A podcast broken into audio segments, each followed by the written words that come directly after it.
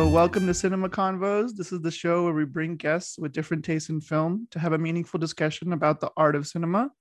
I'm your host, Yash, and I'm here with our special guest, Lewis. Today, we're discussing the film Transformers from 2007, which was written by Roberto Orci and Alex Kurtzman and was directed by Michael Bay and stars Shia LaBeouf, Megan Fox, and Josh Duhamel. Transformers is about an ancient struggle between two Cybertronian races, the heroic Autobots and the evil Decepticons. They come to Earth with the clue to the ultimate power held by a teenager. And uh, before we get started today, I just wanted to issue a quick spoiler warning. If you haven't seen Transformers, we recommend checking out the movie first. And with that, I wanted to ask our first question to Lewis. So, what's your first memory or best memory with this movie? Yeah. Uh, well, first of all, thanks for letting me join you on the podcast here. Extremely excited. Um, but to answer your question, though, man, there's just so many great memories with this movie, at, at least for me, because I, I, think I was 11 when I first saw the movie back in the summer of 2007. So I was just going into my middle school years. And the one distinct scene from that movie that just always like comes to mind whenever I think of Transformers is when Bumblebee transforms into a new Camaro. And without going into too many details, it, it was a, a, pretty prevalent scene. Um, even to this day, whenever you watch that particular scene with Megan Fox and Shia LaBeouf, it's like, oh man, that it's it's a sweet scene. So yeah, that that scene definitely sticks out for me. Why, if he's supposed to be like this super advanced robot, does he transform back into this piece of crap Camaro? Oh, see, no, get no, that doesn't work. See? Move it, you Great, now. See? Fantastic. Now you pissed him off. That car is sensitive. I mean, $4,000 just drove off.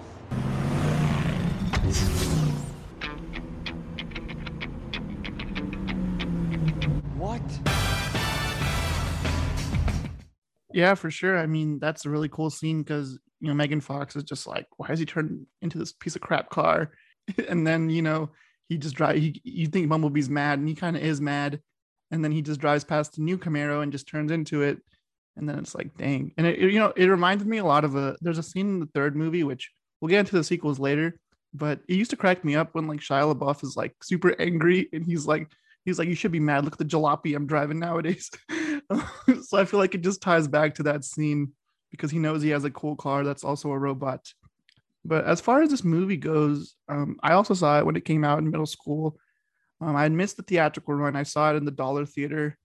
Uh, shout out Spring, Texas area Dollar Theater that may or may not be in business anymore. Um, but um, yeah, I saw it with a with a family friend, and yeah, I mean it was one of my distinct memories is one of my friends who like I saw it with.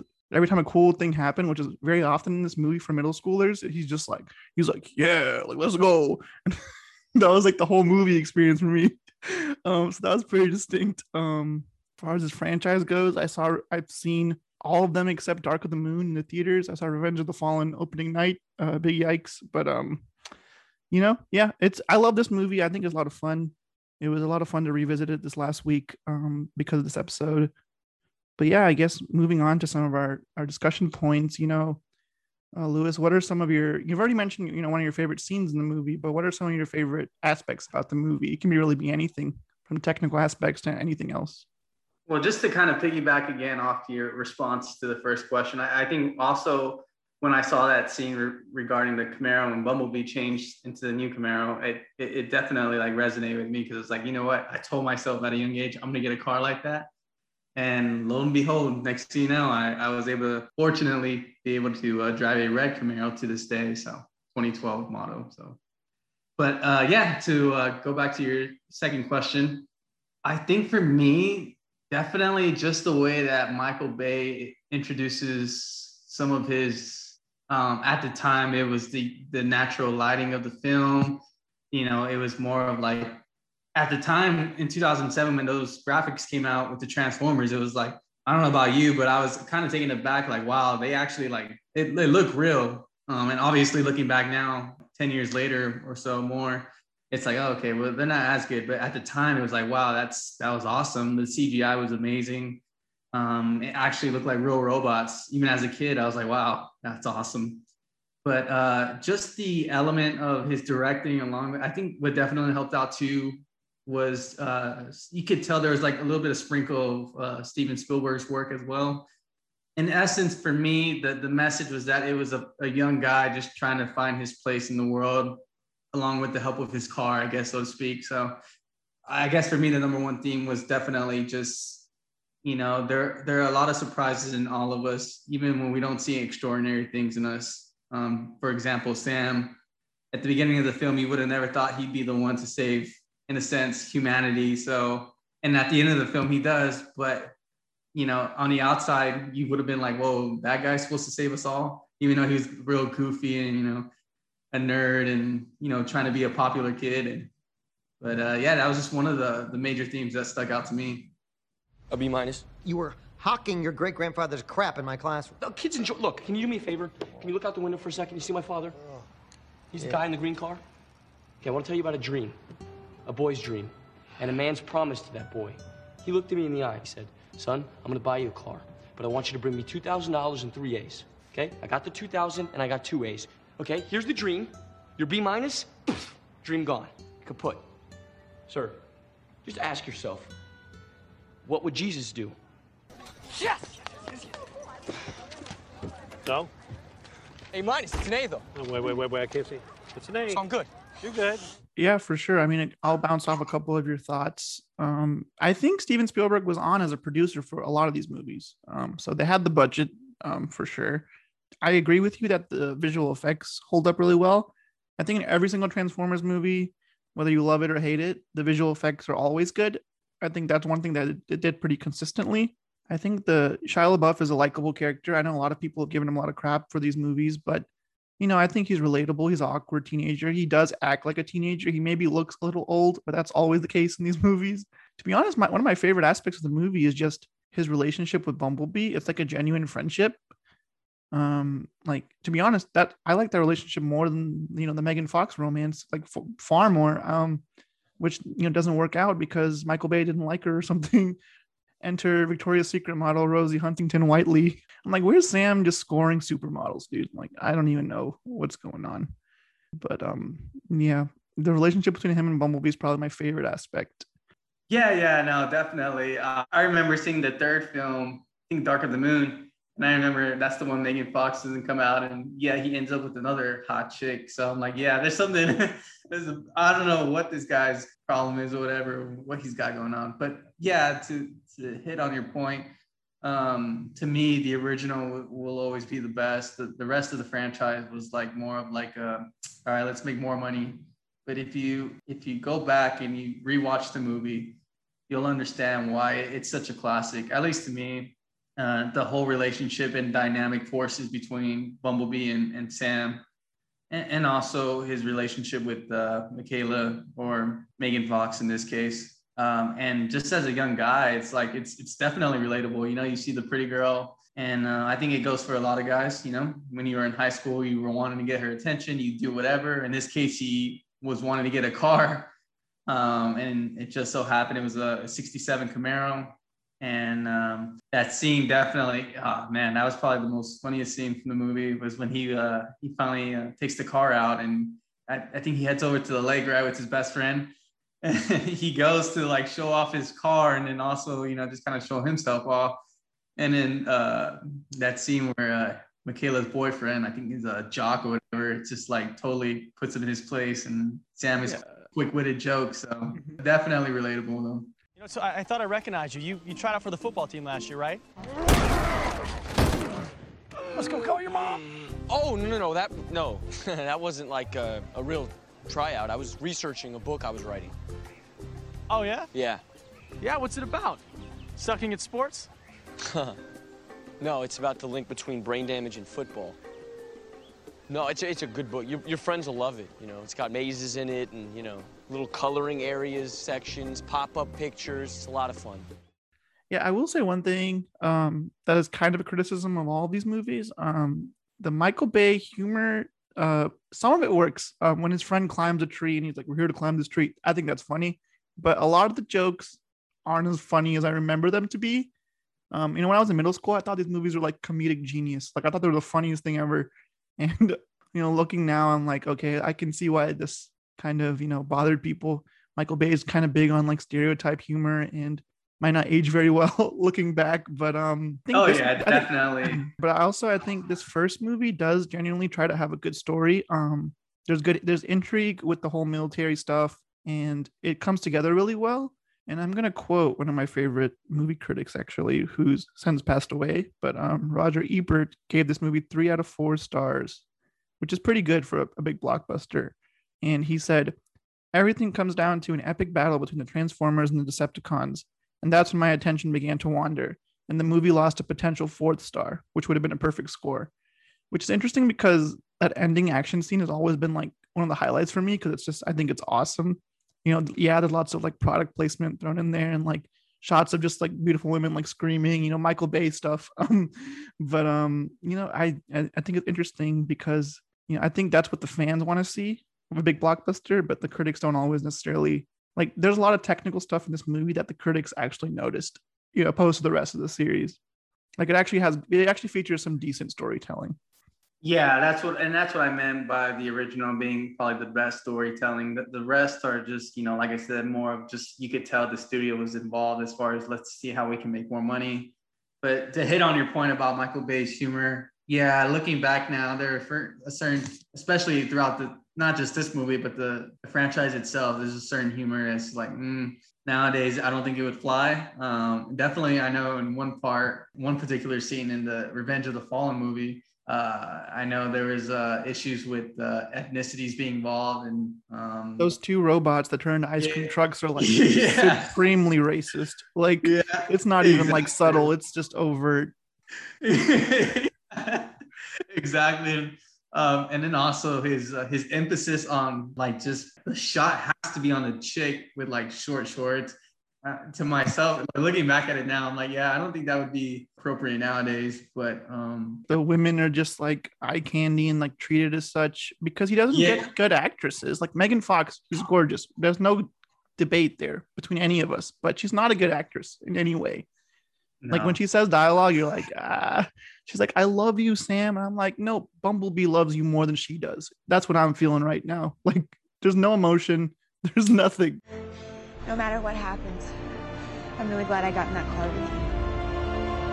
I'm afraid I'm afraid I'm gonna have to agree with you. Definitely, she's she's absolutely beautiful in every every way. Um, but her acting is just very subpar, I guess. She's famous for her looks, and there's no shame in that. A lot of people are. I mean, Yeah, no, absolutely. And maybe she has Has a, a- you know, maybe Megan Fox, to give her credit, um, she does have like an Oscar-worthy role out there for her somewhere where it's perfect for her. Like for like for a good example is for years, everyone was like Kristen Stewart, horrible actress, awful. But then when she started getting those like quieter like roles that suited her personality, you realize she's actually like a decent actress. So maybe something similar will happen to Megan Fox at some point. Yeah, and she's still she's still young, relatively young, so I'm sure she'll do a lot better. But Um, it's also so blatant because when whenever whatever happened between Michael Bay and Megan Fox, you know, I don't look into that much. Like whatever happened, it resulted in him not wanting her in the third movie. You know, he had an opportunity to get a good actress in the romantic interest, or just have no romantic interest. But it's just he just like, all right, like give me a supermodel who's not even an actress. And it's like you don't care about like the acting quality of your movie, clearly. Yeah, exactly. Um, the the rest of the films like Revenge of the Fallen, Dark of the Moon, I think Age of Extinction with Mark Wahlberg, and the last one was it last the last Knight. Yeah, there's the last Knight, and there's also Bumblebee. Um, and I'm gonna I'm gonna throw in uh, an unpopular opinion real quick. I know these movies are flawed, but the only one I've truly disliked is the last Knight. I actually have fun watching some of these movies, and I'll tell you why. Um, we'll talk about the sequels real quick, I guess. You can give me your take on which ones you like. Obviously, the first one we both like the best. I think that's pretty universal. Um, but you know, this is this is embarrassing, but I'm going to share it because it's fun for the podcast. Transformers: Revenge of the Fallen. When I was 12 years old, I loved that movie. Like I don't know what it was. I saw it in the I'm glad you said that. I'm glad you said that because that, that honestly, when it came out, I was like, you know what? I'm gonna go with this is better than part one. No, I came home and I I told all of my friends at the time Transformers 2 blows the first out of the water. It is an awesome movie. It has all the action. The humor is 10 times funnier. And like I thought it was amazing. So that nostalgia for me makes me still like the movie. I know a lot of people absolutely hate it, but I'm I'm not able to look past the rose-colored glasses um, with the nostalgia. And you know, it's still I think it's still a fun movie. It's it's not as good as the first. I mean, I think that now. Um, what I rewatched the whole series not too long ago, and yeah, the first one's the best. And I think my second favorite has to be Dark of the Moon. I think it's an acceptable blockbuster. Um, Age of Extinction is is kind of whack. I mean, Mark Wahlberg shows up in the middle of Texas and he's like, "I'm an inventor from Texas," and I'm like, "No, you're not." you know, like You're Boston. And the girl from the Last Airbender shows up, and I'm like, "You picked someone from one of the worst movies ever made to be your eye candy, Michael Bay? Like, come on, bro! Like, why are you doing this to us?" Yeah, then, yeah, it's just a whole thing. And there's even a really uncomfortable scene in Age of Extinction where like one of the girls like like legally we're allowed to date even though I'm 17. I'm like, bro, like I don't know if this is a real law, but like you shouldn't be like publicly announcing this to the whole world. like, I don't know, Michael Bay. Let's just let's just say, man, if I was uh if I was the dad in that case, I there's no way that would fly with me. That that totally was an awkward scene with the whole like, yeah, well, whether you don't like it, dad, or not, whatever, um, we're legally, you know, able to date, and that, that whole scene was just like, what? Oh man, Michael Bay. Um, but to, to your your point earlier about Revenge of the Fallen, I re, I remember definitely when it came out, I was in line, and I I think it was summer of 09 and uh, I was there with some friends, and uh, we had a blast. I mean, it was it was definitely a summer blockbuster movie. And you know, in retrospect, you know, looking back now, it's definitely when you watch these movies or rewatch them, you, you definitely have to have that expectation, like there's summer blockbuster movies, um, not to be taken, you know, too seriously, especially with Michael Bay at the helm. Um, and it, for me, it's more of like an escapism, you know, like just definitely as a kid, it was like uh, those are that's what I had uh, the opportunity to do, you know, go to the movie theater. Um, but I, I will let you in on, on, a, on a funny story with uh, Revenge of the Fallen Man. Um, so I was actually supposed to go on a date um, with a friend who at the time I thought was, you know, I was, you know, trying to make her my girlfriend. So, you know, this is the day of like when we have Walkmans to text. Um, so yeah, I'm You there. get a Walkman to text? yeah, I had like a Sony, yeah, Sony Walkman. I didn't know they could you can text with yeah it, yeah it was a, it was like a weird um we definitely had more technology in 2009, bro. We weren't sporting Walkmans. yeah it was a, it was a red walkman i distinctly remember Dang, that. that was a vintage item even then. yeah i should have kept it I mean, I had a BlackBerry back then, you know, RIP BlackBerry. but, but I got an iPhone like one or two years later, iPhone 4. yeah i wasn't on team iphone at that point in my life I'm Um, still Team iPhone. but to You're a Team iPhone again now. Just let the world know. yeah i'm on uh You got those blue texts. i got the newest one But yeah, uh, back- yeah, back to my story really fast. Yeah, so I'm over here texting uh, this girl, telling her, "Hey, Transformers just came out. Uh, how do you feel about going? You know, what if we go see it?" And she was like, "Yeah, that would be awesome. But uh, do you think your sister might want to come?" And I was like, "Oh my god, I was so naive and stupid." Um, so I end up taking my sister with me, and the three of us are there watching the movie. But to top it off, man, my sister literally sits between the both of us. And this whole time I'm watching, I'm rewatching Revenge of the Fallen. I already happened. It was just an awful experience. that's such a hardcore, hardcore friend zone move. Can your sister? it was, man, totally. I- been like, no, either it's me or you, or no, I'm gonna go by myself and watch it again.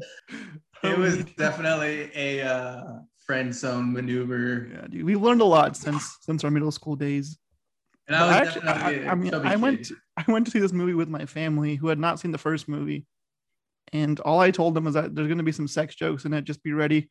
like, like I was kind of nervous because I don't. I was like 12 years old. My brother was like nine or 10, and yeah, we saw it. And my, I, I like after the movie, my dad was like, like he hated that movie because he had, he had no context, know, no attachment to the franchise at all, and and then uh, and then the next one was coming out and i was like hey are we all going to go see transformers? Because we still used to see movies together like up until 2012 2013 and my dad was like yeah i'm not watching transformers. Like hell no. Like you guys can you guys can rent it when it comes out or something like. I honestly thought that college was gonna be like that, man, where it was like just a free for all, and apparently, yeah dude and like okay there's again you know we could have a whole episode just about creepy scenes in michael bay movies but there's a scene where shia labeouf goes out the first night with his like friend, roommate and a few friends and they're like, "Hey, we're hunting." I'm like, "What? Hunting like predators? Like what? Like who talks like this?" First frat party's the game changer, boys. We're hunting in the wild now, so get your game faces on. I can't stay long. I have a webcam date with my girlfriend. That's so cool. Oh, it's not. While he's making up with his MacBook, I'm gonna be getting my spitsy freaky freak on. Let's roll. She's hot. We're, uh, we're hunting. Oh my gosh, it's just it's just the thing about this. Is what I'll say in defense of Michael Bay. The movies I've seen from him, I've always found to be fun. They do have issues; they're not perfect, but he knows his audience, and he makes plenty of money from it. So he's doing something right from a business standpoint. Um, but yeah, It has to do. It has to. It goes back to the the spectacle, the yeah. I mean the explosions, you know, the explosion. You think about Armageddon. the firework explosions. Teenage He also like he totally toots his own horn in this movie. Like there's like when the robots come, like the guys running around like this is way cooler than Armageddon. I, I kid you not. And it's like, oh my gosh, Michael Bay made that movie. Like now I know that. I didn't know that when I first watched it. Explosions from Michael Bay!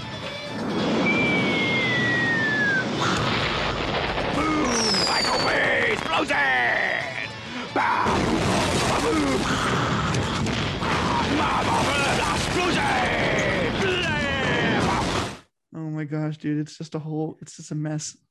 Yeah, and then um, Dark of the Moon. I, I think I would have to, if I wanted to rank them right now, I, I would definitely, obviously, number one would be the original, the first one, and then probably the, I would probably put Dark of the Moon right before Revenge of the Fallen, if only because I think the storyline is, even though it's it's not as cohesive or like structured as the original, I, I thought it had a slightly better storyline than the second one. Uh, Yeah. The second one, you, I think the second one was made during the Writers Guild, uh, the strike back in 09. So that's when like a bunch of the Hollywood writers were like on strike. And I think at the time the movie was being developed, it ended up being shut down. And then they were like scrambling, like put a last minute story together. But yeah, I don't know. Yeah, definitely Dark of the Moon. Uh, I would probably like rank above. And then Age of Extinction and then uh, The Last Knight. Yeah, the last Knight is the worst for me, like without a doubt. The special effects are there. But that was the summer. I don't know if you remember. That was the summer where like every summer blockbuster was like, let's just make our main character evil and then like turn good again. That was like the like Fast and Furious did that.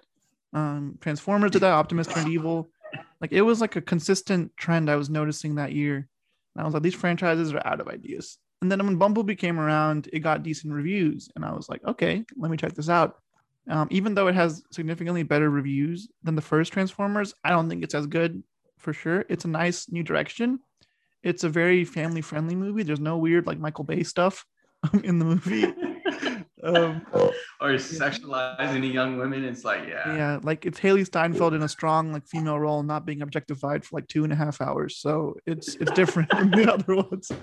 oh man. I, I could swear, and then also he's like got this, uh, you know, I, and I don't, I don't mind it at all. But like, man, he's Yeah, I mean, like I'm he's, he's definitely, I don't know. There's always like a distinct scene in the, every Transformer movie with the American flag going on. Like, Oh yeah, Yeah. he's he's there's the American flag, the fireworks explosions. Um, but don't even get me started on the sunset. I mean, is it me or is he always using like a natural sunset lighting, like in all his movies? yeah, there's definitely a lot of like sunset moments. Um, in the Transformers franchise, there's a lot of product placement. Like the Xbox 360 turns into a robot, Mountain Yeah. Dew machine. According to the calculations on my Microsoft Surface, they have advanced cloaking technology. The Microsoft Surface confirms it. Microsoft Surface. My Samsung Gear S2 watch says the same thing. And the, the most the, the worst example of it that is in Transformers 4 Age of Extinction, which is like Mark Wahlberg like hits a Bud Light truck and just grabs one and takes a swig. And I'm like, dude, you're in the middle of a fight and you're just gonna take a swig of Bud Light, like just to promote the product. Like it's just it's too much. It's too much. Yeah, I would be worried about him if he's got uh, an alcohol. like, this is why you're not inventing anything successfully. You're too busy drinking Bud Lights in the middle of the day. I'm being a savage. I love Mark Wahlberg though, but the Transformers What? movies are not his finest hour. No, no. But uh, I remember when news first came out, I was like, oh man, that's gonna be pretty cool, Mark Wahlberg. But no, I was unfortunately that he wasn't able to save the franchise. Uh, Shia LaBeouf was uh, an awesome actor. I think he honestly did the best that he could, and you can tell too. He, he definitely pulled uh, pours his heart and soul into his acting. And uh, he does sometimes come out as over the top with like yelling Bumblebee every like Or every few- Optimus, Optimus, or Optimus. uh, yeah, definitely. or like the Um, no no no no no no like the like you know how he talks really fast. No, no, no, no, no, no, no. No, no, no, no, no, no, no, no, no, no, no! No, no, no, no, no, no, no, no, no. No, I'm not. No, no, no, no, no, no, no, no, no, no, no, no, no, no. See, no, get no.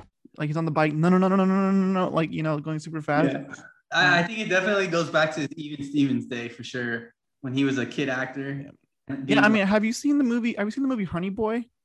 I've seen parts of it, yeah. And Yeah, I he- thought he wrote that really film good. and it's inspired by his own life and you realize like this guy's gone through so much and knowing all of that like i really empathize with the guy um quite a bit because i mean first of all i think shia labeouf is one of the most underrated actors in hollywood Yeah. um when he was in the fourth indiana jones movie everyone was like shia labeouf ruins the movie and i'm like no like indiana jones being in a fridge and getting nuked and surviving kind of ruins the movie Um, not, not shia labeouf um but um Yeah, I, I thought he did awesome. And I think uh, that was 09 as well. Uh, news was coming out like he was coming out in all these blockbuster movies. And I remember Indiana Jones. Go see that one with my dad. And uh, I mean, I like that movie as a blockbuster. It's it's not as good as the other ones, but it's fine. Yeah. Yeah, Kingdom I think that one gets too much slack, to be honest. I'm like, it, it was a summer blockbuster movie. And yeah, I mean, obviously, it's, you can't compare it to the original trilogy, but it, Yeah. that one was a pretty good one. You know, Shia LaBeouf is doing a lot of more like low key stuff nowadays. There's a movie called The Peanut Butter Falcon that he was great in from 2019. But yeah, he's I really I'm really glad to see him back. Um, again, as you said, like I think with blockbuster movies, especially franchise movies, people always get this expectation, regardless of how good or bad the franchise is, because like every single Transformers movie made money, and I'm part of the problem for sure. you know, the positive reinforcement. Yeah. I'm like, this movie, this movie has bad reviews. You know, it doesn't lo- look like anything new. But I show up the next day. Here's my money. I'm seeing it on the biggest screen you have. Let's go. Um, you have 3D. I'm in. Let's do it. You know, like, um, so I think with these blockbusters, I think if I can have fun watching a blockbuster, that's all I ask for. In, in Age of Extinction, I had enough fun to where I got through it. But in the last Knight, I felt bored. I'm like, this is all like rehashed. I'm kind of over it. Um, the visual effects are great, but I've seen it four other times, and I don't know. It just, I think every franchise reaches the point of burnout. It's the art of making a good series is limited to very few. Like I said, with the start and end in mind, like the Dark Knight trilogy, just for one example. That I tend, I always mention Batman in like every podcast episode. It feels like, but you know that movie has a one the beginning. hands down one of the the greatest trilogies I think Mhm. for sure. Not just any, you know, obviously it's a great superhero movie, but I think it's just an awesome movie overall. Like Mhm. what one did with that franchise, uh, reinvent it. Um, and I think if if the Transformers franchise ever wanted to do something like that, they would have to get a director that can obviously something similar, kind of reinvent or um. And I think this, I think this first movie, it takes itself seriously. Like it's like if there was a movie about talking, fighting robots, how can we make it plausible for a live action movie? And it it makes a solid attempt. Like you know, with like the the Transformer showing up in the desert in the military, like fights them off. Like the whole build up is really well done, and I think this movie also, like, I mean, if we one thing I always say about movies also when it comes to acting is like some people are bad actors, actresses for sure, but they can only be as good as what they're given as far as dialogue goes. And I think considering the dialogue in this movie, like Shia LaBeouf gives a pretty honest effort, like you said. Um, so I, I'm a fan of his. Um, Megan Fox, I mean, I'd love to hang out sometime, but I don't know if I want to see you acting. yeah, I think she's busy with the MGK right now. MGK. Why is he dropping albums with like sad songs? Then he should be happy. I thought he was a rapper. Now he's like doing punk rock or something. Oh, dude, I'm I'm really into his new stuff though. I gotta say, I think it's a, it was a good switch for him, like the Blackbear esque type music, like kind of like sad boy vibes. but like Yeah. also they kind of have like their bangers, not like slow songs. He's like lonely, lonely, like you know, it's like a banger. it's like the words are like, oh, are you okay? Uh, you gotta be careful not to be uh, too uh, engulfed with your lyrics. Yeah, dude. I mean, but yeah, um, so I think this movie is competently written for in terms of a blockbuster. Like it has a good story, and that most of the humor does work here. It kind of gets worse along the franchise. I think um, it was great when I was younger, um, but I think the humor that Michael Bay brings, um, sometimes it is funny in other movies. I'm sorry to bother you. Uh, Maggie! Listen, I need your no, help. this is my private area, my, my place of zen and peace. Listen to me. Who is? Shut up, Grandma! What are you doing here? Just give me a break, will you? Grandmama, drink your prune juice! Yes, I mean, talking about Michael Bay, you know, what are some of your other other movies by him that like stand oh, out to you? Well, definitely none of them were Oscar worthy. I'll, I'll just flat out say that right now. Um, but his movies are definitely blockbuster, yeah, action filled movies. Um, one that comes right to mind is Armageddon with Ben Affleck, uh, Bruce Willis, which uh, is a little exaggerated as well. You know, you got a, I think it was it a meteor coming to Earth. A spoiler alert: Bruce Willis dies to save his daughter, Liv Tyler. But um, That's a cheesy movie, but I enjoy it for what it is. yeah, definitely. Um, Like that's what I'm saying. Like I think in general, a lot of his movies, like you really can't look at the critic reviews. Look at what the audiences are saying because the critics just bash this guy. Like like there's no tomorrow. Yeah, it's it's one of those you you'll find it on Rotten Tomatoes. It would be like seventy eight percent of the audience liked it, or eighty two, and then like twenty. this 20%. movie transformers 2007 has a 58% which i think is criminally underrated because i think it's a great movie it's a very good blockbuster to your point, it's one of the uh, they put it in a way that was relatable because it it just made sense. Like they didn't exaggerate too much, unlike the other movies in the franchise. This one seemed more grounded, and that's something looking back when I think about it, I can actually appreciate even more because it's like it seems grounded. Yeah, there was obviously a few scenes. One could make the argument like, "Oh man, that's over the top," or "That's a little too." yes, I get it. You go with the expectation you're watching robots fighting, but you know the take that they that they went with, which is which is uh, an alien robot being introducing itself to a, a young high school kid, and then developing a friendship with that individual. I mean, that's that's awesome. And then, like I said, it, it's definitely looking back. I, I can definitely see myself in Sam's shoes, um, just you know, yearning for an adventure. And uh, I think there's one particular scene. Look, thinking about it right now, where um, Bumblebee just got done fighting one of the robots. It's one of the first uh, fight scenes with Bumblebee, and Sam and Michaela are going to the car. Um, Bumblebee opens up the door to get them in, and they're both looking at each other, Sam and Michaela. And I think Michaela asked him, "What are we supposed to go in the car?" And then that's when Sam's like, "Well, you'll never know, right? 50, oh, 50 years from now, you'll never know if you, you know, had the courage to get in the car. So uh, it's just little things like that, you know, definitely um, that resonate with me to this day. And it, it's definitely, a, that's why I consider it a classic, just certain elements like that. for sure i mean i think this movie has the theme and feel like it has a sense of wonder and adventure you know i think either adults can watch it and think about their childhood or like even like not like super young kids but like like when i was watching this movie first time i was 11 it was the perfect movie for the time. Like it was it had action had comedy. It wasn't like too too explicit. It had like some like jokes and i was like oh like that's a little edgy. But you know it's a it's a good Yeah. it's a it's a good movie for what it sets out to do. And i i know i think when it was made i doubt they were thinking about the sequels right away. I think it was more of after the success of this movie they're like okay we got to make more of these. But yeah.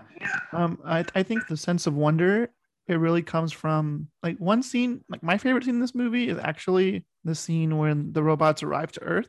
Like and i think the score is really good in that scene which you know i don't usually talk about the score in transformers movies but the score in this movie is really good for what it sets out to do. Oh yeah, no, I think um, I forget his name. It's not Han, Hans Zimmer. It's, it's not. It's someone else. Let me look. Yeah, but he worked with Hans Zimmer. I think is it Steve let me get the name for you Lomsky or something like that. But, but yeah, the, the, the soundtrack is definitely uh, awesome. yeah it's Uh, um it's something you appreciate too, looking back now. Yeah, Steve Jablonsky, and the song is "Arrival to Earth," and it is it's it's beautiful. Like it's such a Yes. great moment. It's like you're, you know, whether you follow the whether you owned action figures, whether you watch cartoons of Transformers, it's that moment when you realize you're watching a live action Transformers movie, and the sense that of wonder, on. it's, it's its peak. Ah,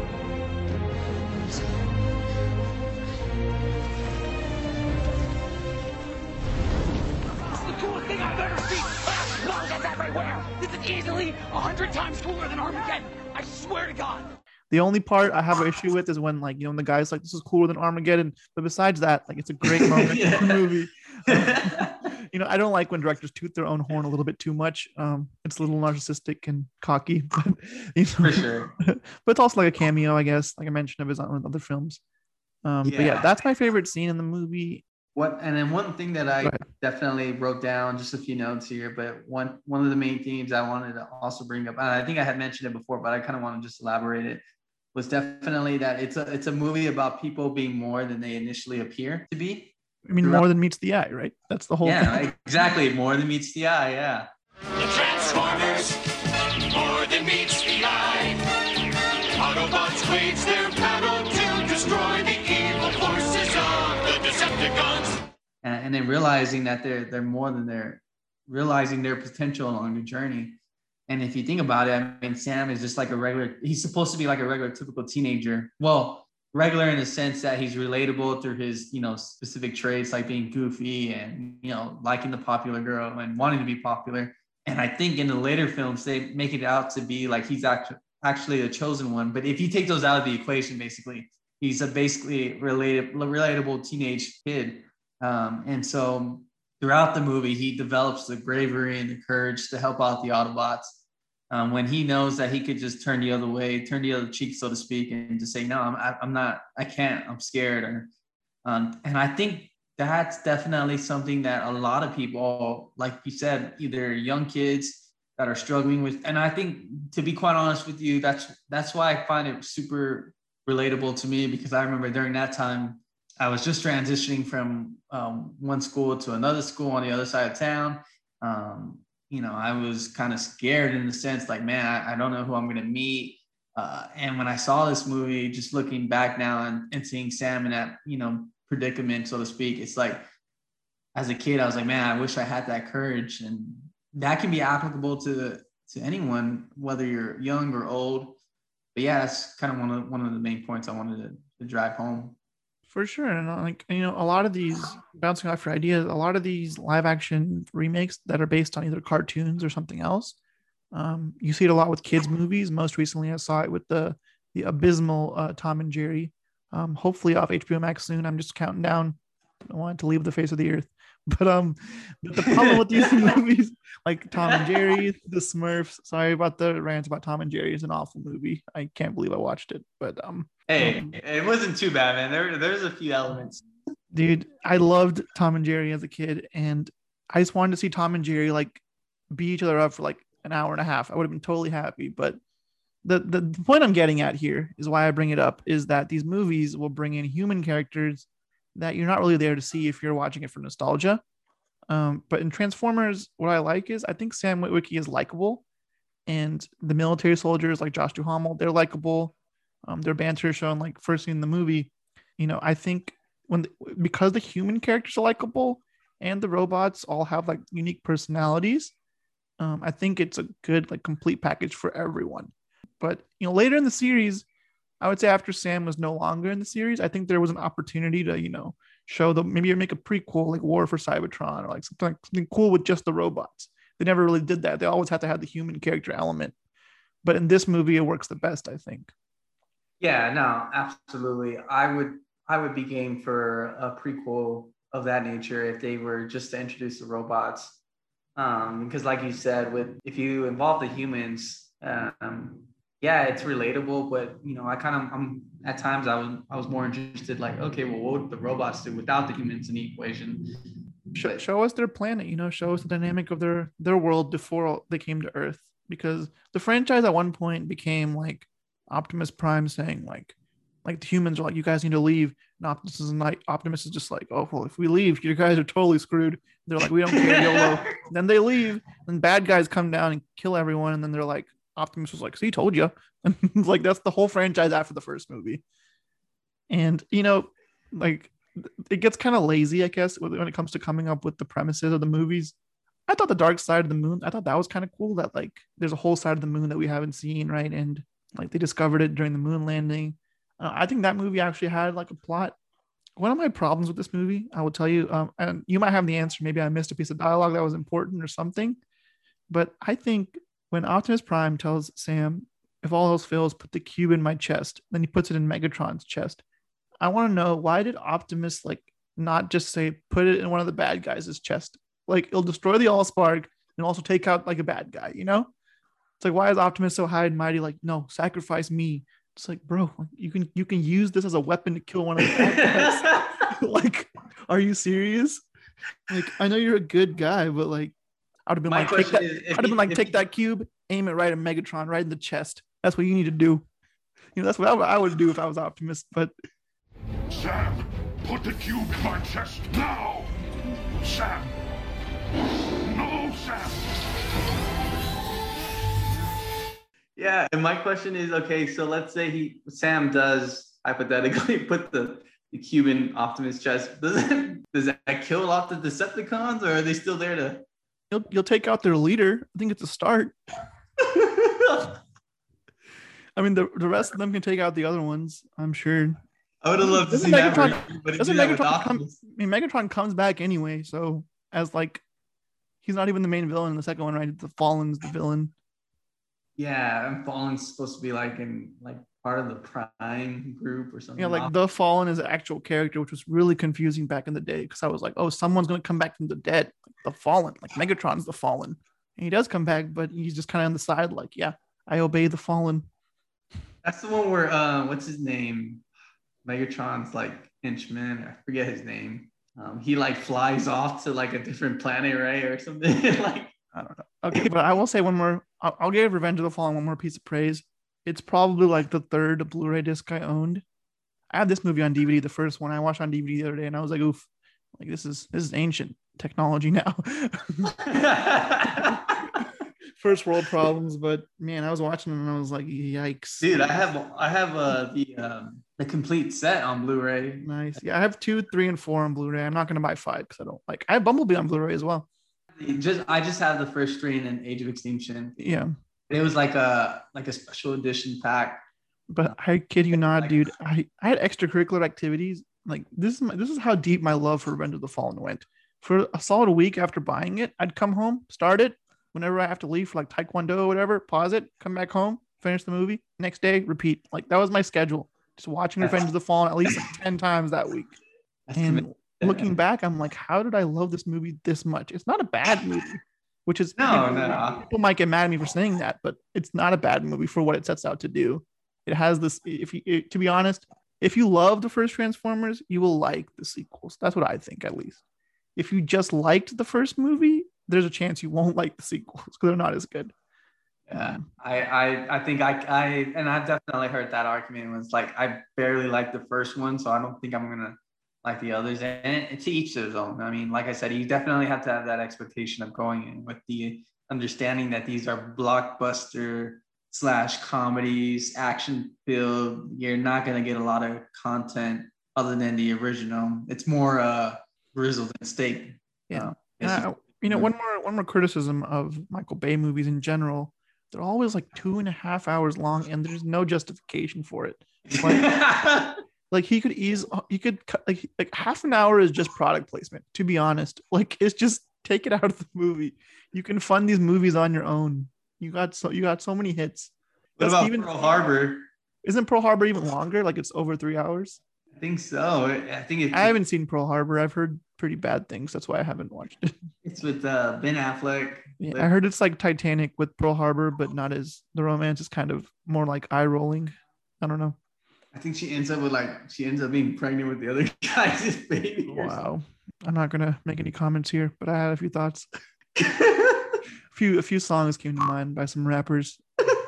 Chris Brown, these hoes loyal. Well, I wasn't gonna be that overt about it, but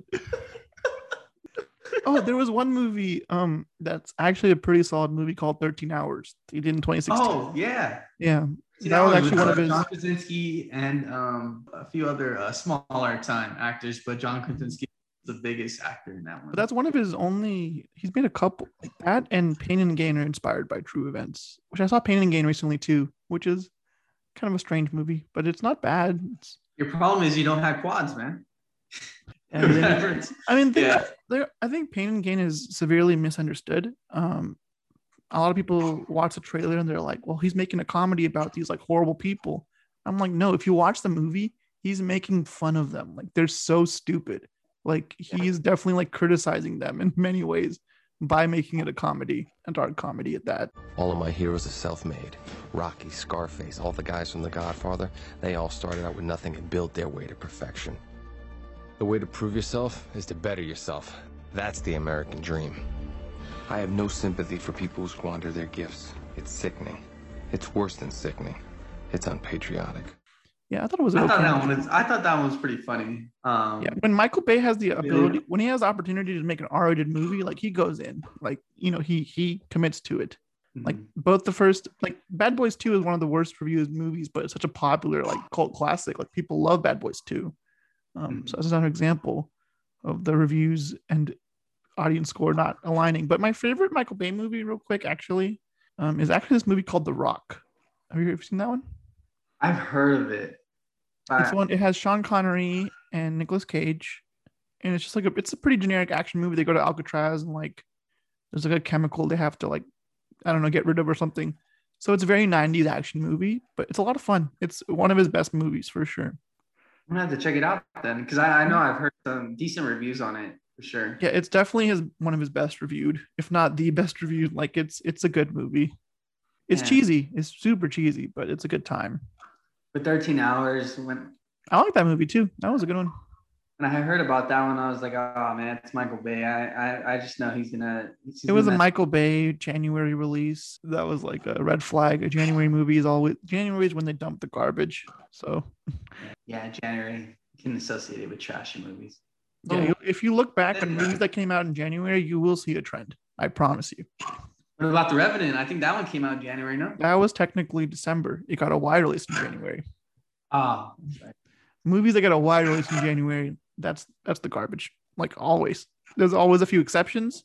I think Split was an exception. I'm not Shyamalan Yeah. Split, but um, for the most part, and they probably released in January because they were like Shyamalan's hit or miss, so we're gonna release it in the garbage month just in case, just in case the twist is not good. Um, but that movie is great. I love Split. I love, in fact, I like Split and Glass. Um, but that's a whole other franchise, whole other filmmaker, whole other style that we're not I still think that Bear should have won the Oscar in The Revenant. Who? The bear? I mean, the bear was about to take it from Leo, but Leo was like, nah, this is my year. Yeah, I finally need one after, you know, apparently they didn't like my work on The Aviator slash Titanic. The Wolf of Wall Street, dude. That's one of the best performances I've ever seen in my life. Such a good movie.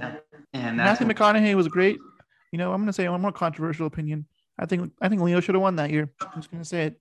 really I think so. Matthew McConaughey like lost a lot of weight. Obviously, was an amazing job in Dallas Buyers Club, but like Leo, like I remember seeing a review for The Wolf of Wall Street, and the, the excerpt was like Leo's performances in this movie is probably the wildest thing I've ever seen in my life. Like it's that's, that's like a not exact words, but I was like, yeah, like I believe it. It's crazy. That's when I fell in love with Margot Robbie. She And that was like her big break too. she was a stunner. Yeah, that's when the world finally met her. See, Michael Margot Robbie is an example of a gorgeous woman who's also a good actress. So I mean, Can you believe at the time she was 24 when she filmed that? she's, she's like our age. Yeah, No way, dude. She looks older. at the time, yeah. That's what I'm like. I had just found it out like a week ago or something. Dang. It makes Yeah, me. I was- I mean, like a lot of like the famous singers are like our age, like Dua Lipa, Camila Cabello. They're all like our age. So What are, and what are we doing with Po- I think Post Malone, Post Malone as well. So I mean, they're all like our age, dropping, you know, winning Grammys and making hit songs. And we're talking about Transformers. so, Yeah, we, we're over here talking about Transformers and uh at least one, at least one of the good ones, though. Oh boy, this is this has been fun. This has been a fun episode. Over here struggling to pay our student loans while they're making, you know, Yeah, million- like like a third of their a third of her paycheck for Wolf of Wall Street could like more than cover my entire student loan. Oh boy. Oh gosh. Leo, Oh, if you're hearing this, I will I'll I'll be your friend if you if you pay off my loans. It's good for the environment. I don't even know. someday- dude. It's too late to have conversations. someday you need to you need to uh tell your audience about the uh, the statistics homework telling. What when we ask Price for help? I, mean, I can just share the story. It might be it might be out of, totally out of context, but it can be on I this think you need to share it. You definitely need to share it. Okay, I mean I'll share it right now. Yeah. So Price, who is um our friend Price, was like a statistics wizard, still is probably. He like mastered it and everything.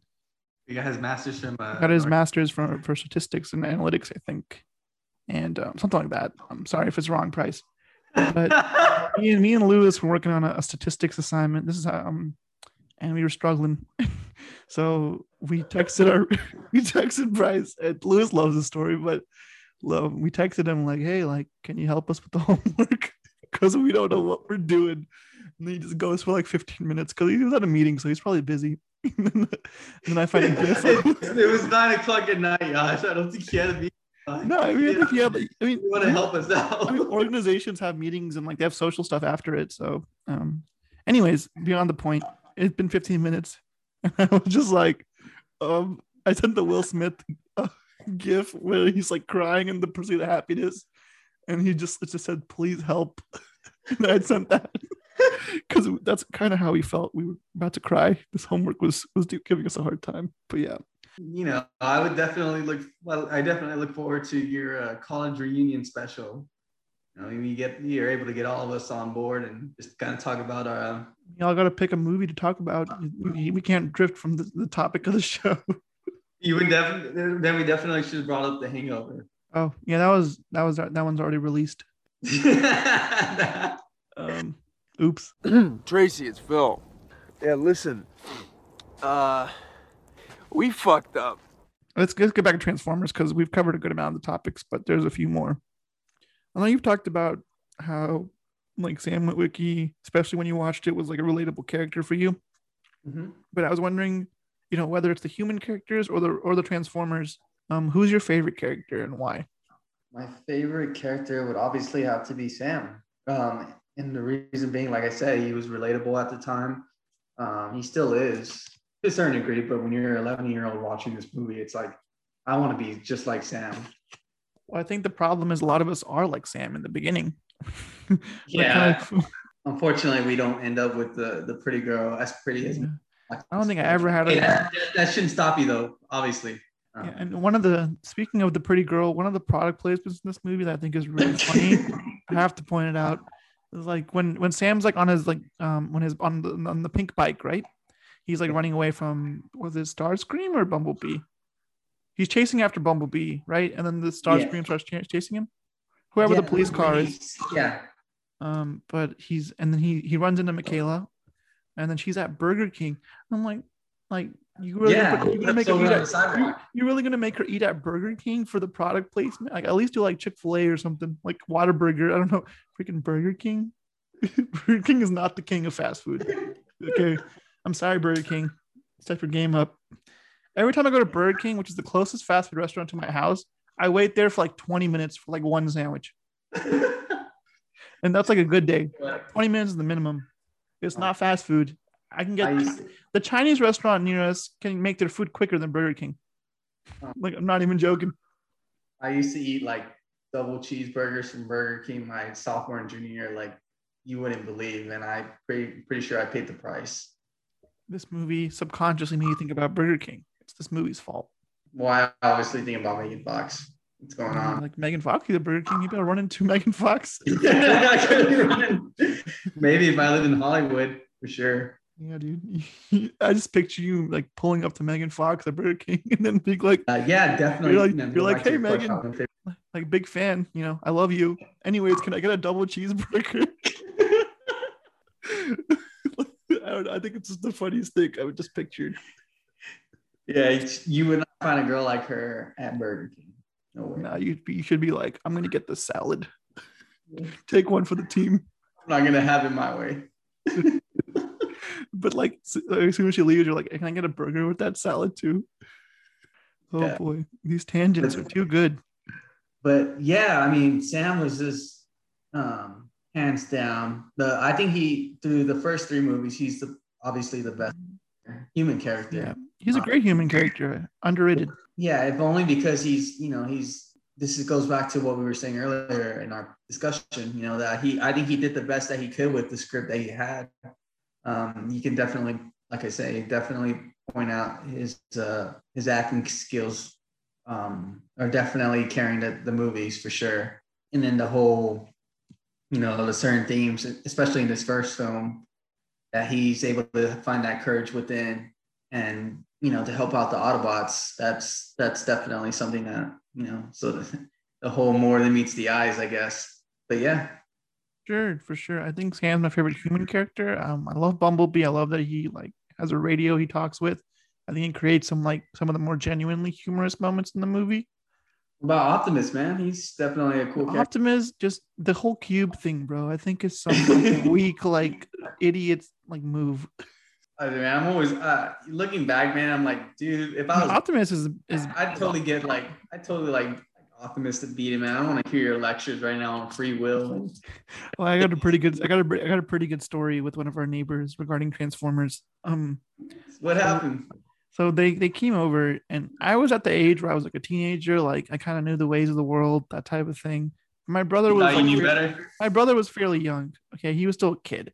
And our neighbors who were much older than me, they were like, they're asking him, this poor kid, he just they're asking him like, if you had the chance, you know, would you would you rather hang out with the person who voices Optimus Prime all day or Megan Fox? He was like, the guy who voices Optimus, obviously. And then, you know, as a kid, like it's a normal thing, but like looking back, it's like, I don't, I hope he wouldn't choose that now. These savages, bro, going after a little kid, doesn't know any better. So what? They gave him a lot of flack for that, or what? Well, I'm sure it made him think that night. he was like, why did they think that? He was still really young. So I, I totally get it. What, what, what kind of uh, what kind of uh, neighbors did y'all invite over? That, that kind I of mean, family friends, dude. The kids are family friends. But yeah, that's one of the first people I told that Transformers 2 is even better film than the first one. So- and you know, I wasn't alone. Like my my friend from middle school called me up and was like, "It's like, yeah, it's so much better. It's ten times funnier. The robots are bigger." Like as a kid, like it gave me everything I wanted from a sequel. You know, I overlooked the racist robots because I was a kid, didn't know any better. Like, yeah, you know. And I remember one kid in middle school was talking about Revenge of the Fallen when it came out. Um, it was like eighth grade, and and you know I was just oh, kind of eavesdropping because I wasn't in that circle of friends. I was like doing my social studies assignment or whatever, and he was like, "My problem with the movie is like they made Megan Fox look too sexy." I'm like, "That's not the filmmaker's fault, and that's not a bad thing." Two things. that was my. I didn't say it obviously when I was listening. I'm like, um, and like a dude said that, like a straight dude. Like, I mean, you know, no shade to anyone else, but like I was, I was like, I was like, dude, that that's what makes up for her bad acting and dialogue delivery. Like, otherwise, why is she there? Hey, beautiful. I'm breaking up with you, Sam. Really? Sure? I'm not hearing a whole lot of conviction. Well, I am, okay? So there's no reason for me to come say goodbye to you. Wow, you almost sounded serious that time. Guess what? I made you a long distance relationship kid. Yeah, I got your webcam so we can chat 24 7. All Witwicky all the time. You want the infamous D Day shirt? You kept your nasty shredded clothes. Yeah, of course I kept it, Michaela. It's like my Super Bowl jersey. I bled in this thing. You think your little box of souvenirs is gonna keep me from leaving you? I'm sorry if that sounds mean, but it's just the way it is. When she was uh, cast as April O'Neil, Ninja Turtles, I knew it would be awful, and her, she was the worst part of that movie by far. She does not have the look or feel of April O'Neil at all. If you follow the cartoons, um, not like the original, yeah. she's Um, fine as this uh, character. I mean, you know, she likes cars, and you know, she's sitting on that motorcycle in her first scene, and I'm like, oh, Michael Bay's Yeah, capitalizing on that on that teenage Definitely. teenage lust. I remember when I first saw that scene with her, uh, this, uh, Revenge of the Fallen. Megan Fox is on a uh, motorcycle painting, It's like no one sits like that on any motorcycle, but you know Megan Fox does. There's a lot of like there's a lot of there's a lot of slow motion running with Megan Fox, and just you know it's just it's so blatant. And I think Michael Bay, in all of his movies, he he has he's it's he's very unabashedly like himself. Like he knows what he's making, and he knows he's trying to please the fans, which I respect Friday, to some Friday extent. the Thirteenth. I Did think he he, make that one? Yeah, he did the remake. I mean, I haven't seen it, but I haven't even seen the original. That one was another one where he's like just sexualizing Michael women. Bay. He's just he's um you know I hope he one day does make a an awards caliber movie, but um Uh, but hey, I was gonna say you can't have a, a conversation of the franchise overall without introducing what my personally top five bands are. Is Linkin Park. Yeah, man. I mean, Oh man, dude, that's hands Hate- down one of the best parts. hate- When New Divide came out, like I I bumped it for weeks before the movie came out. Like I got on iTunes back in the day before Spotify. I was like, I, I paid for New Divide, like just to listen. I think to I had, li- my I iPod. think I had, my I think I had iPod LimeWire. I definitely had LimeWire at the time, so I, you Mhm. I mean, I I remember You know me, I had to, had to get a free download and delete the app at the time. I think it was LimeWire, I can't remember. But um, yeah, what I've done is Yeah, still movie, hands down like great song. The song in the third movie, Iridescent, was like kind of a slower one, but it was good. It worked. It was still good, yeah. It was used like in the middle of the movie. Um, Yeah, I like the I, I like the Imagine Dragons song they used in the fourth one too. I thought it was fine. Uh, that one was decent. Yeah, I'll give that. I, I was it was sad not to hear about them coming back, but I think Michael Bay wanted just to do something new. So Yeah, I mean, at that point in the franchise, like the song couldn't save the movie. So um, but yeah, I think throughout the movies, the original three, he does introduce like incorporates the the theme of the the songs from Linkin Park. So that's pretty cool. Even at the end of the first movie, when uh the credits are coming up and the song "What I've Done" is like, you know, you hear the beat. just the guitar part is starting up like before the Yeah. credits. Like Optimus is still speaking. Yeah, it works really well. There's more to them than meets the eye, and then uh, yeah, that was like we will be here for the humans, and I'm like, I don't know, they're gonna kick you out pretty soon. and then they're gonna pull Uh, up and And then New Divide, New Divide was awesome. That that was definitely. New Divide was was a great song. Say I what you want about the that- I movie. do remember downloading that one now from um, the App Store. It wasn't iTunes, but I downloading that one. New Divide was like I put my money right in Steve Jobs' wallet and said, "Give me New Divide." I need this song. It's so so good. yeah, a reticent. Uh, the last song in from Linkin Park in the third movie uh, is definitely a slower song, but it's still good nonetheless. And um, Well, it's used like not for the credits, like it's used like in the movie, like halfway through, right? So yeah, yeah, but it's exactly. like what, what what's happening in the movie where like all hope is lost, like it fits the tone of what's going on. So And I, I think the third one too. I think that the reason why I put it slightly above. I mean, it's my second favorite in the whole franchise. I would say. Yeah. I like Dark. I like Dark of the Moon for what it is. It's a it's a fun blockbuster. Yeah, and then like I think that one right now is like definitely coming out of you know recently coming out of school. You know, it's been what a few years now, but And that's the only one I missed in the theater because my dad was like, "I'm not going through that again." Yeah, I'm not gonna go see that trash. He's like, "No way! You're gonna make me sit in the theater for two and a half hours watching the the same crap all over again." he didn't say those exact words, but I I- I could tell what he meant. He's like, "I'll take you to see any movie, but that one." Except that trash. I thought I raised a, be- a better son.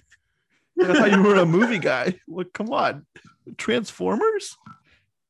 Like, is there a new Harry Potter coming out? Can you watch that instead? Like, jeez, because I was we, like that would drag can we, like can we like rewatch The Departed? I thought I raised a better son. Can we just watch Toy Story at home or something? Oh gosh, yeah. None of the none of the things he actually said. By the way, he just said like, I don't want to watch Transformers. yeah, exactly. I've seen enough. oh boy. Uh, okay, here's a new here's a new question I want to try on you. Um, that's relevant to this this movie. Um, do you have any ties to like the source material, like as far as Transformers goes? Because for me, I watched a little bit of the cartoons back in the day, but not actively enough to like have any ties to it when this movie came out. Man, that's a really good question. Um, yes and no, if only because my dad was a big time um, Transformers geek, and I can say that because he's my dad. Um, he, I think he had a few comic books actually, and I do remember as a kid he was trying to get me into the Transformers because I remember he would go to Walmart and buy a few of the the newer generation, I guess you could say, toys and like give them to me, and I would play with them. But um, I, I really didn't find much appeal to them, uh, unlike he did. And uh, so he was a big Transformers fan. So I remember, you know, occasionally watching some cartoons, and uh, and then when the movie came out, it was like, whoa, yeah, definitely want to you know, 11 year old kid. Let's see what's up here, you know. And I think Sam is an actual original character from the uh, the original series, I'm not mistaken. Yeah, I didn't I didn't know that. Yeah, I think Sam is, uh, or he's Bumblebee's guardian. If it's Sam Witwicky, or if it's another name that they use, but it's supposed to be a young, a young kid, a young boy as well. But yeah, that's as a like I said, I wasn't really too much into it, other than having that connection with my dad, being a big fan of them, and he was like a big Optimus Prime guy. Prime, One shall stand, one shall fall. Why throw away your life so recklessly? That's a question you should ask yourself, Megatron. No! I'll crush you with my bare hands! Mm-hmm. I mean, yeah, for sure. I mean, this movie, if you, it's great if you're a fan of Transformers, but also it's very welcoming to newcomers who have never even seen anything regarding Transformers in their whole life, um, because it's just a solid action blockbuster with like decent comedy. Mhm. Um, so yeah, I, I guess what I, one more thing I wanted to ask you is, are there any other? Because this movie is definitely an action blockbuster. We can agree on that as far as genre goes, right? Yeah, for sure. Um, but Or blockbuster for sure. but um and obviously it was a bo- the whole series box office smash i mean like made so much money um but you know how does it compare to other action blockbusters and how does it compare to other movies from 2007 Oh man, other movies from. Let's answer your first question. How does it compare to other franchises or other blockbuster movies? Well, for sure, first that comes to mind is Marvel Studios. And I would say that if you're looking for a better storytelling slash better content overall, hands down, you have the Marvel movies that are a way better um, blockbuster series, so to speak, and summer blockbusters at that. But i would say this first movie is as good as a lot of like the marvel movies not like the great ones but a lot of like the standalone ones I think yeah, I think you could definitely put it up with uh, for sure. My opinion, I could be totally off from others as well, but my opinion is that I think you could probably put it neck and neck with the original Avengers. If You're only never off with your opinion it's your opinion for a reason yeah, exactly. you know Um, but yeah, I think for me, I both had great storytelling, acting as well, um, and then also the summer of 2007. I'm trying to remember. I I can name a few movies from 07 that stood out to me that I think are better Sure. than this movie, but um, and I didn't watch them all in 2007, um, for sure. But um, you know, Harry Potter and the Order of the Phoenix, one of my favorites in the series. Um, one that became one of my favorites later on. When I first watched it, it was very dark and kind of overwhelming. But one of my favorite entries in that series, um, Super Bad, my favorite comedy of all time, uh, came out that year. Bourne Ultimatum, which is the best Bourne movie, and it's also the third movie, which is a rare treat. Um, Ratatouille, saw that movie in the same dollar theater I saw Transformers in. Um, I was really hitting that place a lot. I was giving them my business that year. Um, the Simpsons movie had come out that year, um, which I'm watching The Simpsons now on Disney Plus. I watched the first nine seasons. I don't know if I'll keep going. I've, I've, I've heard I've already watched past the peak, um, which seasons three through eight are supposed to be like The Simpsons golden era. Um, Knocked Up came out that year, which I just rewatched recently for like the fifth time. Great comedy. Yes, there were just those are just a few movies that came out that year. There's definitely more. Totally, but- I totally forgot the Bourne Ultimatum came out. I'm I'm a Bourne guy. Um, Bourne series is, is I would say that's an excellent blockbuster series because I think it just gets better and better for the first three. I'm not counting the first fourth and. Um, the, the fourth and fifth. Um, the Bourne Legacy should not have been a Bourne movie. It should have just been like an action thriller um, because it's not really tied to it that much. I, I think at the time they were trying to do like a Marvel cinematic, you know, the whole shared.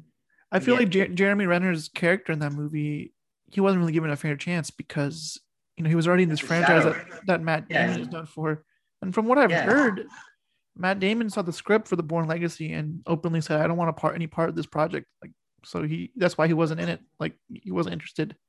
I don't want any part of this trash. I would have said. But then Jason Bourne comes out, Paul Greengrass returns to direct, and it was still just like, all right, it was good, but it wasn't like as amazing as like Supremacy and Ultimatum, which are like I think some of the best action movies I've ever seen. Oh man, yeah, I would definitely put that. Man, I think honestly, it's neck and neck with James Bond with uh, Daniel Craig's. Mhm. Well, Daniel Craig has made two great movies and two okay to good movies. Did you like Spectre or no? I like it more than Quantum of Solace, but I don't like it as much as Casino Royale or Skyfall. I think it's solid. It's I actually know like which ones are trash. Inspector's better than a lot of them, in my opinion. Really? There was a Yeah. whole era that was extremely cheesy. It's it's not like my favorite, but um, Uh, the I actually saw the original James Bond, like uh, Doctor No. Doctor No, Doctor No is okay. Uh, Sean Connery's best is Goldfinger for me. Goldfinger is great. That's a third think I need to watch that one for sure. Yeah, From Russia with Love is good, um, but Goldfinger is my one of my favorite Bond movies. Like, period. It's really good. Skyfall is, I think, definitely number one. Skyfall. I, Casino Royale is my number one, but Skyfall is my number two. So Daniel Craig has been in two of my all-time favorite Bond movies, which is it's pretty pretty awesome for him. So one thing we like to ask on the show is it's usually a pretty tough question because it involves the movie you talk about involves a movie that you already love. But is there anything in the movie that you would change to improve it, or do you think it's perfect the way it is? Man, that is a really tough question. If I'm being honest, I, there's not a lot you could change to that movie, if only because, like I said, you, you take it for what it is, it, and it's a summer blockbuster movie. It wasn't meant to be a, a Oscar-worthy picture. Yeah, I mean, I, I I can see that. I think it delivers what it promises. I will say two hmm. things though. Obviously, the whole cube controversy, the All Spark. yeah, I think that's something I would change right away. Optimus Prime could just. I'm, I, like I'm still, I, I'm, I'm thinking about it now. I'm just concerned, man. Like, what if? Okay, so Sam gives him the cube and his, puts the cube in his chest, but that doesn't stop like the Decepticons. It just stops the well, cube. maybe you should just tell him in general, like if you have to destroy the All Spark, you can put it in a robot's chest. Hint, hint. Don't put it in me. Put it in someone else. you know, I don't know. And I always Um, felt like I always felt like throughout the series, like this, there was far so many, like there was too many Decepticons for Autobots. Like I felt like they were heavily outmatched. I don't know if you, if you take out the top guy, the, the followers will leave, dude. That's just how it works in the world. Dude, the fallen isn't going to be here for another two years. He'll be in college by then, so don't worry about it. You know, a Starscream could just drive, could just fly. I'm sorry, could just fly to another planet and like conveniently ask They can travel. up. They can travel all through space. Like they don't have to go to Earth. They can take over like Mars or something. I don't know. But another thing I would change, and this is kind of a criticism I have for a lot of Michael Bay movies. Um, this movie could be shorter. It's like two and a half hours long. Um, I think it could Yeah, be cut down to. long. I think it The could be cut down to like two hours, maybe maybe an hour and like forty five. I think it could have been um, cleaned up a little bit and been like a even better movie than it already is. I still like it a lot. Um, it's the best in the franchise for me. It's just a solid action movie that was made without you know too much pressure about thinking about the franchise because it you know it hadn't become a box office hit yet. And, Exactly. um, but yeah. Exactly. I think you hit the And- nail on the head. but yeah um it's one, one thing that's interesting about this movie about in terms of visual effects is you know i watched a lot of movies from like the 80s or 90s and even like the mm-hmm. 70s and you'll watch them and be like okay the effects do not hold up. But this movie you know it's been what like 14 years since it came out and the effects still hold up really well. So it's really interesting to see how special effects of newer movies will hold up in the coming decades.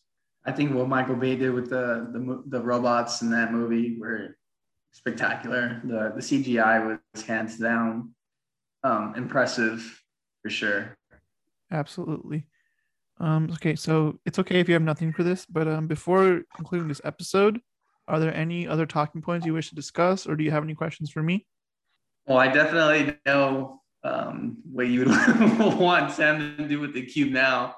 As far as you know, would you have chosen Optimus to have done it, or you know, put the cube in his chest, or you know, stuck with Megatron? Or, but um, I think I think Sam made the right call in the moment. Because if they killed Optimus, bro, like there's no there's no defense. Like what happened in Dark of the Moon halfway through would have been the rest of the franchise. Like they're doomed.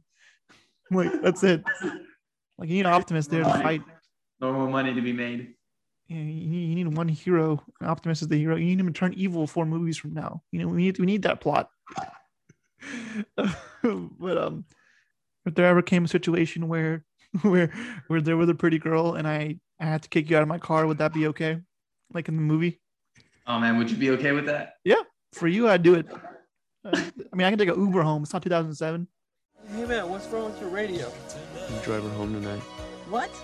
She's an evil jock concubine, man. Let her hitchhike. She lives 10 miles from here, okay? It's my only chance. You gotta be understanding here, all right? All right, well, we'll put her in the back. I'll be quiet. Did you say put her in the back? I, I called Miles, I'm not putting her in the back. You gotta get out of my car right It's now. a party foul. What rules? All right, bros before hoes.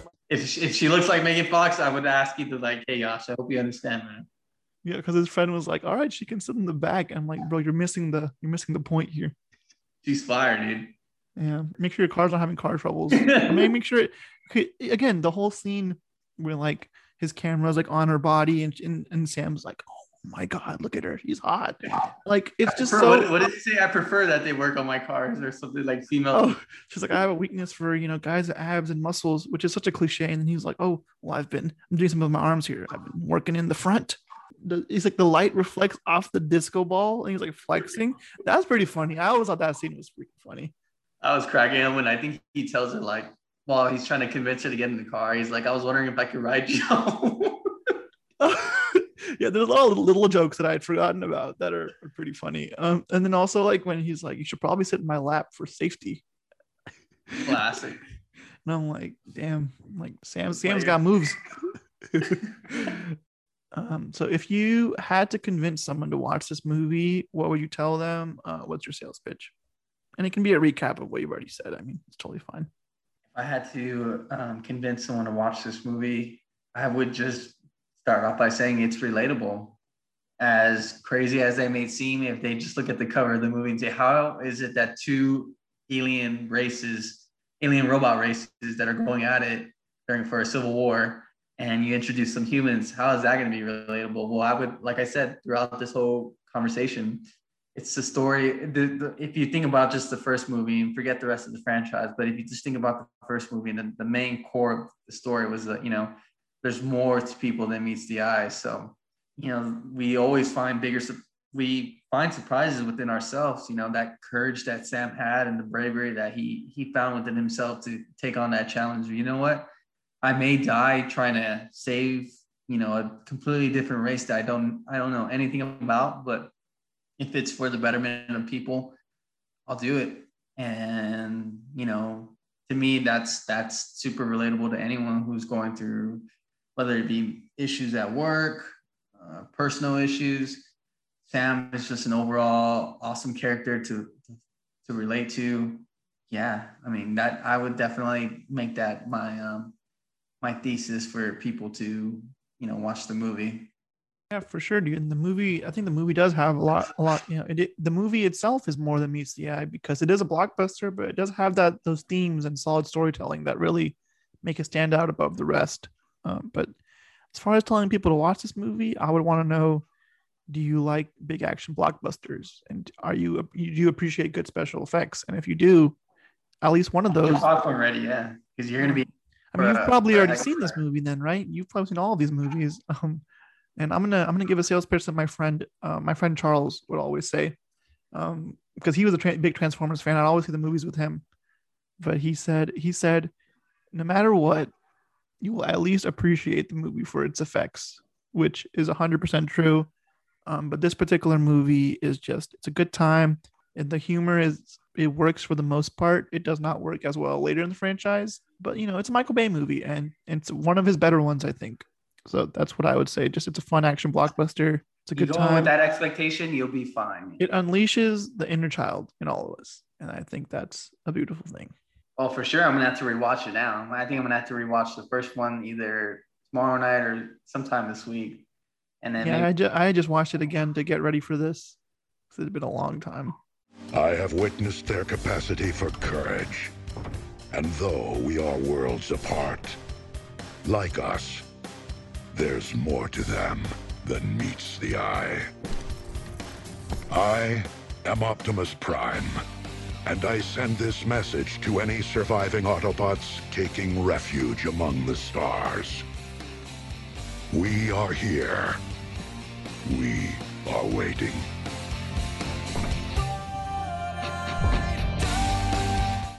All right. So with that, we have reached the end of today's discussion on Transformers.